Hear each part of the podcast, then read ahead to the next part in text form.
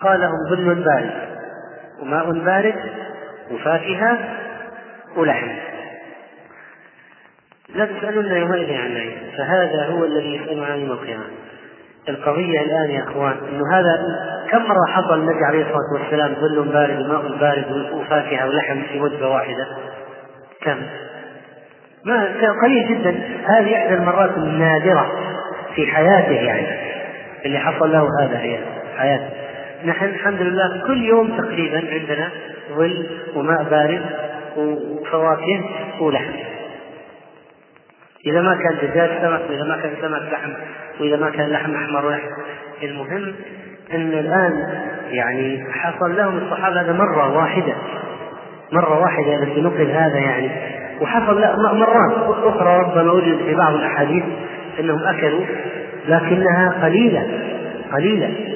الأكثر الأكثر أنهم ما ما عندهم كل يوم لحم وفاكهة ما في. لذلك قالت عائشة يمر الهلال ثم الهلال ثم الهلال. ثلاث أهلة في شهرين. ثلاثة أهلة في شهرين. وما يوقد في بيوت النبي صلى الله عليه وسلم نار. ما في طبخ ما في. لأنه ليس هناك شيء يطبخ. الفائدة الثانية عشرة أن الإنسان يتجنب تكليف الضيف بما يشق عليه. قال لا تذبحن ذات ذر ذات لبن لا تذبحها خلها لل... اتركها للبن تستفيد منها في الحل. اذبح شيء اذبح شاة لا ليست ذات لبن لا تجر لبن. دع الحلوب دع اللبن يستفيد منها. واذبح شيئا آخر. فيرشد الضيف إلى أن ينتقله ما لا يضر بمصلحته أو ما لا يحرمه من الانتفاع به. الفائدة الثالثة عشرة مكافأة من أحسن إليك. فإن النبي صلى الله عليه وسلم لما طعم عنده سأله قال له ألك هل لك خادم؟ قال لا. قال فإذا أتانا سبي فأتنا ولما أتاه فلان السبي أعطاه كافأه. كافأه بعبد على هذه الوجبة. كافأه بعبد على هذه الوجبة. والفائدة الرابعة عشرة أن الإنسان يأخذ رأي الصلحاء والعقلاء في اختيار الأشياء. يأخذ رأي الصلحاء والعقلاء في اختيار الأشياء. لأن النبي صلى الله عليه وسلم لما أحضر الرأسين وأتاه لما أحضر له الرأسان وأتاه أبو الهيثم. قال عليه الصلاة والسلام اختر منهما. فقال يا نبي الله اختر لي اختر لي أنت. أنت أبصر مني أخبر مني أخير مني وأنصح مني أعلم مني وأعلم من مصلحتي من مصلحة نفسي من نفسي. فاختر لي. فيأخذ الإنسان رأي الصلحاء والعقلاء في اختيار الأشياء. مع أشياء دنيوية يعني. قد تكون سيارة قد تكون امرأة قد تكون بيت قد يكون سلعة. الفائدة الخامسة عشرة أن المستشار مؤتمن وأن الإنسان إذا طلب منه نصيحة فلا بد أن يأتي بها. لأن النبي عليه الصلاة والسلام قال في حقوق الأخوة وإذا استنصحك فانصح له. فهذا أمر يدل على الوجوب. يعني إذ لا بد أن تبذل له الوسع في نصحه. يعني تجتهد. يعني ما تختار له اعتباطيا وعشوائيا وإنما يجب أن تفكر وتجتهد وتبذل الوسع في الدلالة على الخير لتخبره هل هذا أفضل له أو هذا أفضل له. وهذه مسألة تحتاج إلى تحري ونظر وتفكير وليس شيء عشوائي. ما دام أنه استشارك لا بد أن تبذل له الرأي ومجانا مجانا. وإذا استنصحك فانصح له. هذا يدل على وجوب إعطاء النصيحة للأخ المسلم من قبل أخيه المسلم يجب عليه شرعا يجب عليه. ومتى ما هي الأشياء التي تجعل المستشار يؤدي النصيحة بشكل سليم. أولا أن يعرف ظرف المستشير وما حوله وحاله وإمكاناته وكذلك أن يفكر وينظر في المسألة وكذلك أن يستشعر بأن القضية أمانة وكذلك ما تكون الإشارة هذه صحيحة إلا إذا كان لم يكتم شيئا من المصلحة. وهو يقول هذا فكرني بفكرة. أنا الآن أدل على أي شيء وأسبقه إليه كما يفعل بعض الناس. يقول أنا أوديك لأي شيء استثماري قد لا يكون مفيد أو شيء فائدة بسيطة وأنا أسبقه إليه. ما دام استشارك وعرض لك الأمر بعض الناس من خيانتهم في الإشارة. إذا جاء واحد يقول أنا عندي صفقة مع فلان كذا ومع فلان كذا يقول لا لا خذ هذه. يدله على الأقل ثم هو يذهب ويأخذ تلك يسبقه. هذه هذه خيانة. هذه خيانة.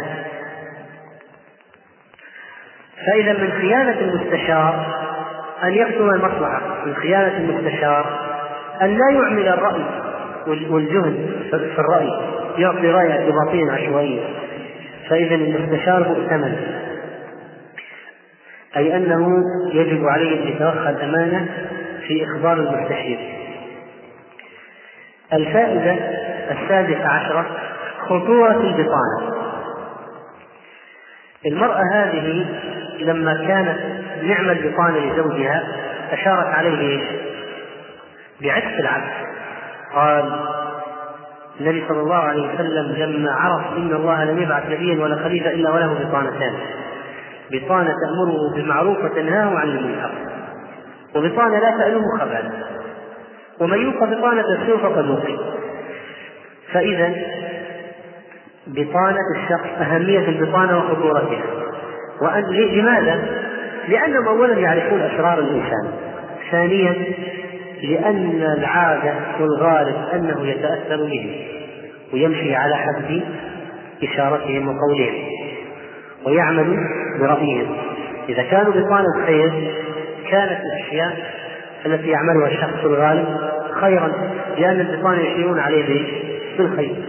وإذا كانوا أهل سوء فهو يتأثر بهم لأنهم ندماؤه وجلساؤه وأهل ثقته وخاصته والمقربين إليه. فإذا دلوا على شر فيفعل الشر في الغالب.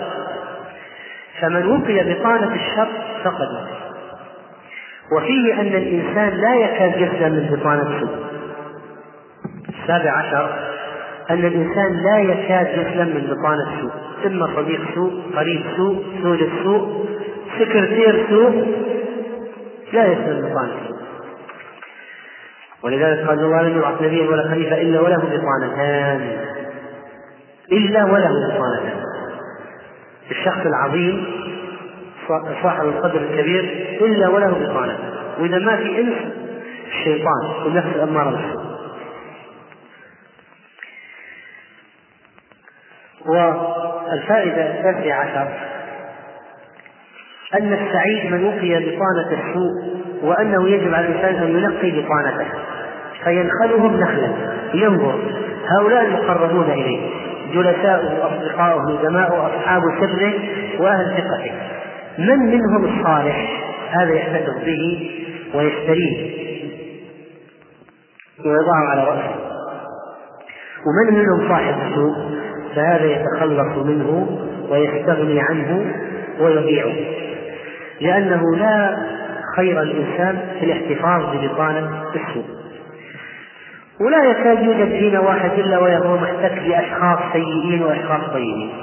لكن قد يكون عند الواحد مثلا الطيبين أكثر وعند الواحد السيئين أكثر لكن لا يخلو أن يكون لك تعرض وجه من الوجوه إلى شخص سيء. فينبغي نبذه وتركه وهجره مقاطعته ومنابذته والاستغناء عنه.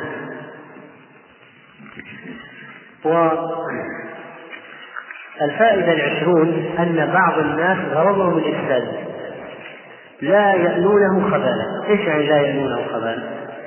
يعني أنهم لا يقصرون في إفساده. يبذلون المحاولات الشديدة في إفساده. قال عليه الصلاة والسلام وبطانة لا تألوه خبالا. يعني أن هذه البطانة ليس تأثيرها عليه تأثير عشوائي بفعل وجوده فقط لا وإنما هم يخططون لإفساده. إيش يعني لا يألونه؟ يعني يجتهدون.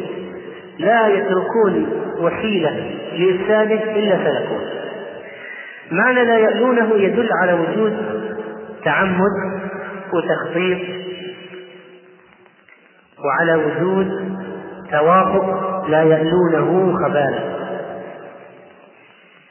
ولذلك فإن هذه المسألة في غاية الخطورة. فهناك أناس نذروا أنفسهم للشر يندسون للإفساد ويعملون ويشتغلون ليلا ونهارا مكر الليل والنهار. وفي هذا الحديث أيضا أن بعض الصالحين قد تتوافق مشاعرهم تتوافق أحوالهم مع بعض. فمن مما يثير الانتباه أن هؤلاء جاءوا معا. جاءوا معا وخرجوا من معا بدون توافق. كل واحد خرج من بيته ثم اتضح في النهاية أن أسباب الخروج واحدة عند الجميع. سبب الخروج واحد عند الجميع بدون توافق. فتجد الناس القريبين من بعض. أو الأصدقاء والخلان أحيانا تتوافق مشاعرهم على شيء واحد. تتوافق مشاعرهم على شيء واحد. وفيه كذلك أهمية الخادم المصلي. أهمية أن يكون الخادم من المصلين. لأن النبي صلى الله عليه وسلم لما اختار له واحدا منهم اختار بناء على أي شيء؟ قال خذ هذا فإني رأيته يصلي. فإذا لو واحد عرض عليه خدامة صلي خدامة ما تصلي سائق يصلي سائق لا يصلي. موظف يصلي موظف لا يصلي. اختار من الذي يصلي. لماذا؟ لأن الغالب أن الصلاة تنهى عن الفحشاء والمنكر. نعم قد يوجد كافر عنده أمانة وواحد مصلي خارج قد يوجد لكن ما هو الأكثر يعني؟ أن المصلي أكثر أمانة من على الأقل في بينه وبين الله صلة صلة. إن الصلاة تنهى عن الفحشاء والمنكر. فإذا انتقاء المصلين في الأعمال يؤخذ من الحديث انتقاء المصلين في الأعمال. ولا يعني أنك ما تنظر إلى الصفات الأخرى يعني المهم أنه مصلي وبس غشيم ما يفهم غبي هذا المهم لا. أنت تنظر إن خير من استأجرت القوي الأمين. الأمانة من ضمنها الصلاة لأن الصلاة أمانة عبادة. أمانات كثيرة. أمانة أمانات أمانة بين العبد وربه أمانة بين العبد والعبد. أمانة. والقوي أي الخبير القادر فإذا الإنسان يعتمد المصلي كأساس ويبحث أيضا عن الصفات الجيدة في المصلين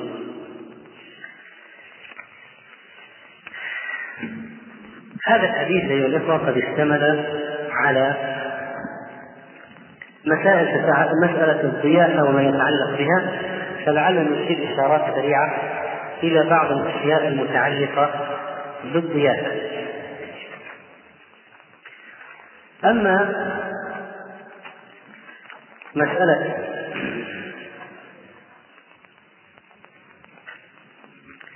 أما مسألة الضيافة فإن إكرام الضيف من آداب الإسلام. والنبي صلى الله عليه وسلم قال من كان يؤمن بالله واليوم الآخر فليكرم ضيفه. وضيافة المسلم المسافر الممتاز واجبة واجبة على النازل به مجانا يوما وليلة فإذا كنت أنت في طريق مسافرين عندك مزرعة عندك بيت في طريق مسافرين نزل عليك مسلم فإنه يجب عليك أن تبذل له ضيافة يوم وليلة مجانا. على قدر الكفاية وهذا الحق يمكن أن يطالب به عند القاضي. يعني يذهب إلى قاضي البلد ويقول أنا نزلت عند فلان في الطريق في طريق السفر وقادر وأبى أن يضيفني والقاضي يرغمه شرعا على إضافته. المسألة إذن واجبة. واجبة. ويأخذ القاضي من صاحب المكان مالا بقدر الضيافة بغير ولو بغير إذنه ويعطيه للضيف.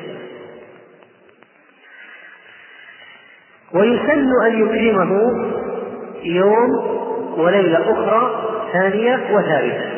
فالواجبة الأولى والثانية والثالثة مستحبة. والسنة ثلاثة أيام الأفضل المستحب ثلاثة أيام. بعد الثلاثة أيام من حقه أن يسرحه. ولا ولا يجوز الإثقال على الإنسان بأن يجيئه بأن بأن يمكث عنده الضيف أكثر من ثلاثة أيام. لأن النبي صلى الله عليه وسلم قال من كان يؤمن بالله واليوم الآخر فليكرم ضيفه. جائزته يوم وليلة والضيافة ثلاثة أيام. فما كان بعد ذلك فهو صدقة. ولا يحل له أن يثوي عنده حتى يحرجه. ولا يحل له أن يثوي عنده حتى يحرجه. فيعني لا يجوز للضيف أن يقيم عند صاحب البيت بعد ثلاثة أيام من غير استدعاء من صاحب البيت. وإذن من صاحب البيت ورغبة من صاحب البيت. أما أن عنده حتى يخرجه فلا. فبعض الناس مثلا يسكنون مكة والمدينة فيأتون ناس من الخارج ويجلسون عندهم أسبوع عشرة أيام شهر. ناس ضيف ثقيل دم. ولذلك فإنه فإن هذا المكس حرام لأنه فيه إحراج إلا إذا كان الإنسان نفسه طيب بالطيب. ويأنس به ويرغب منه أن يجلس عنده. أما أن يأتي يجلس ويضع عنده أولاده وأهله ويأتي ويجلس عنده فهذا فيه حرج وضيق ولذلك فإنه لا يجوز له أن يفعل ذلك.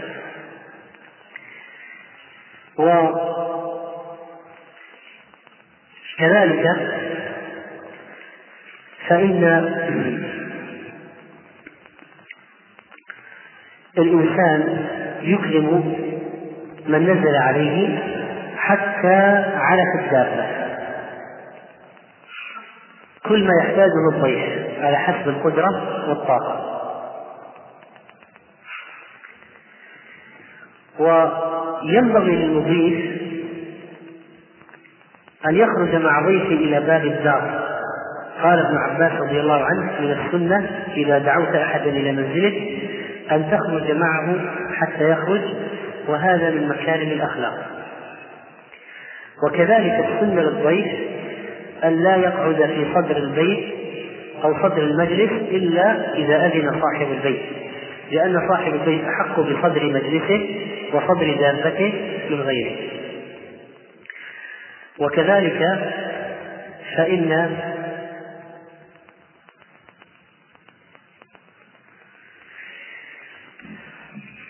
الإنسان إذا جلس في مكان عند الضيف لا يجلس المكان الذي يرى فيه الباب ما وراء الباب إذا انفتح وما وراء الستارة حتى لا يطلع على عورات صاحب البيت.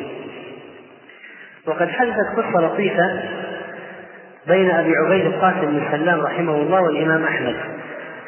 أبو عبيد القاسم بن سلام من كبار أئمة اللغة والإمام أحمد رحمه الله معروف من هو. قال عبيد أبو عبيد القاسم بن سلام زرت الإمام أحمد.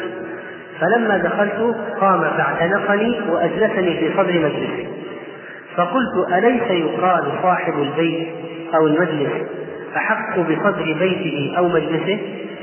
قال نعم يقعد ويقعد من يريد. إذا كان هذا حقه هو فتآثر به آخر فإن له الحق أن يجلس. قال قلت في نفسي خذ يا أبا عبيد فائدة أبو عبيد كان يظن أن صاحب البيت فقط هو الذي يجلس في صدر البيت. الإمام أحمد أجلسه في صدر البيت ولما سأله عبيد قال صاحب البيت أولى لكن إذا هو آثر الضيف بصدر المجلس فإنه يجلس.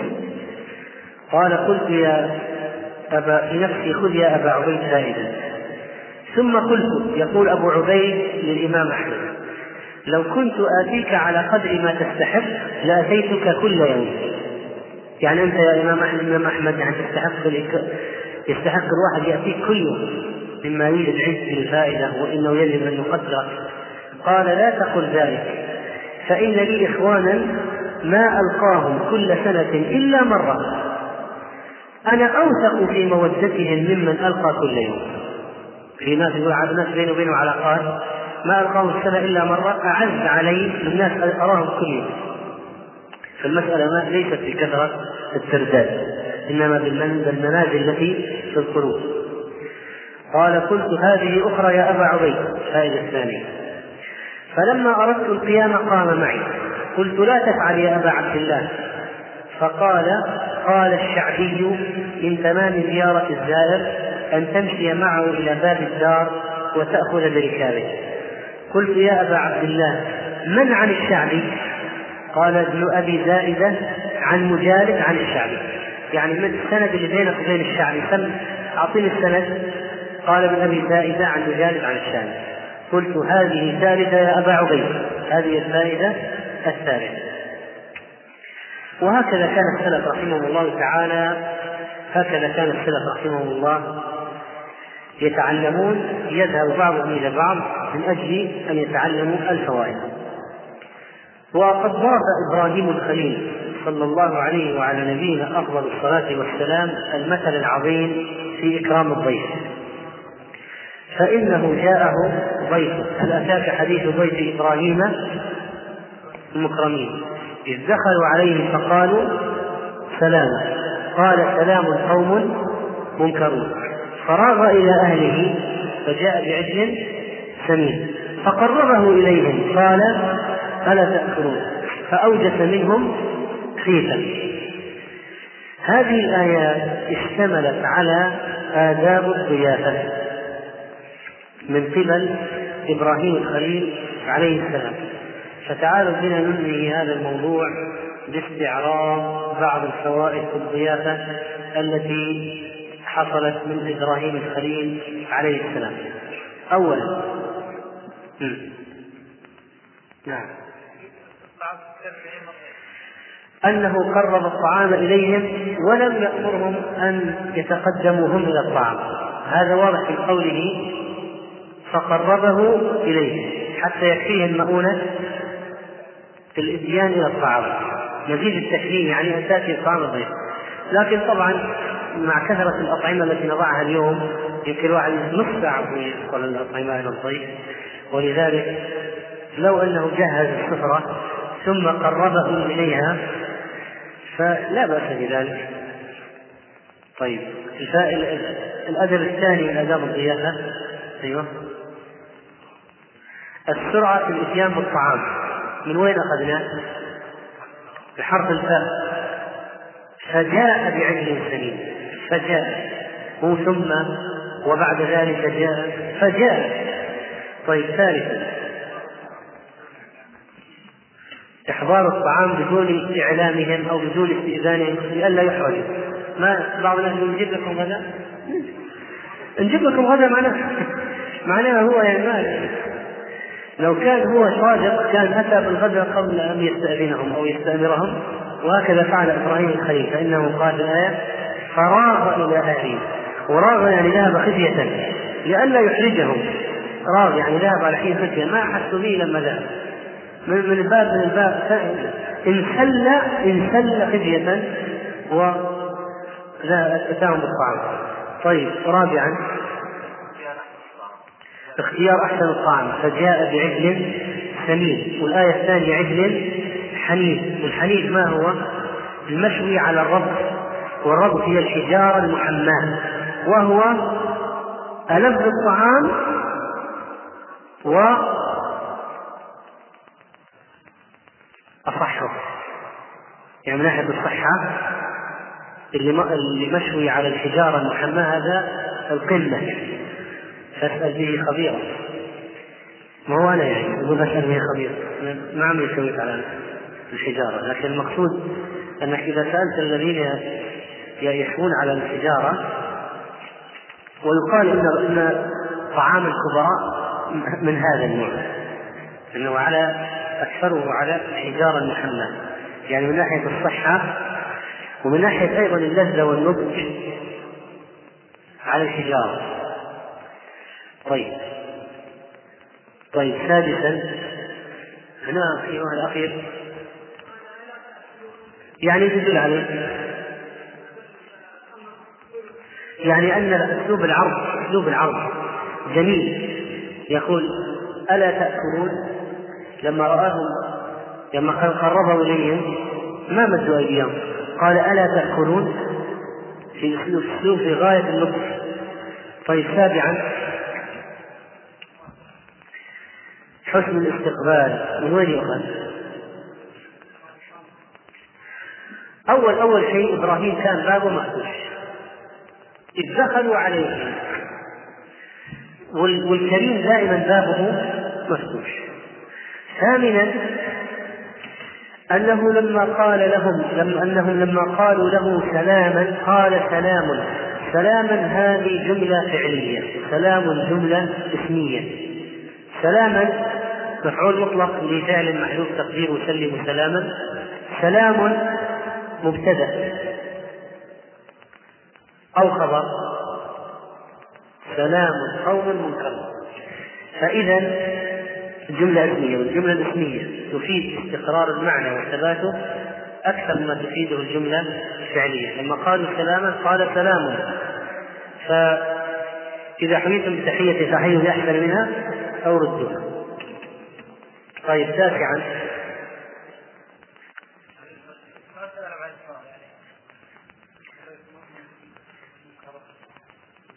بس إنما اشعرهم يعني اشعرهم أهلا بالضيوف الذين لا اعرفهم هذه هذه يعني منكرون يعني أهلا بالضيوف الذين لا أعرفهم. فهو يرحب بمن يعرف وبمن لا يعرف.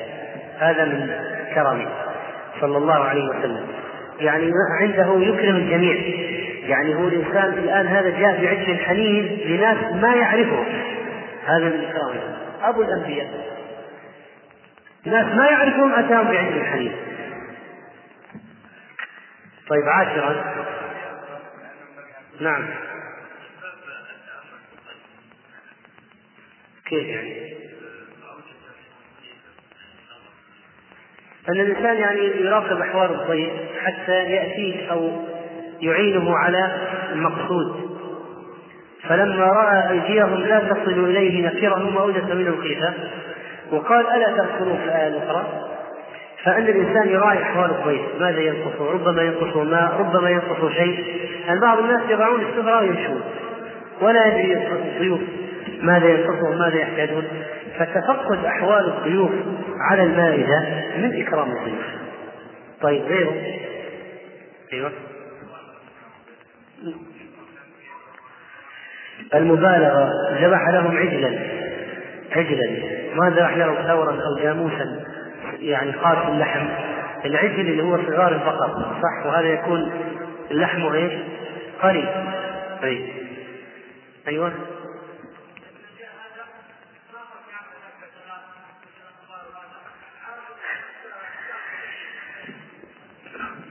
يعني هو من من إكرام الضيف أن الإنسان يحادثه الإنسان يحادث ضيفه ليكون ليكون الاستئناس ليحصل الاستئناس ولذلك النبي صلى الله عليه وسلم رخص في الثمر للمسافر المصلي والمسافر والذي عنده ضيف لا بأس أن يثمر معه الإنسان في الليل. ولا الأفضل أن بعد العشاء نوم. النبي صلى الله عليه وسلم كره السهر. كره السهر. إلا مصلي مسافر صاحب ضيف يثمر معه ويحادثه. والله أعلم صلى الله وسلم على نبينا محمد.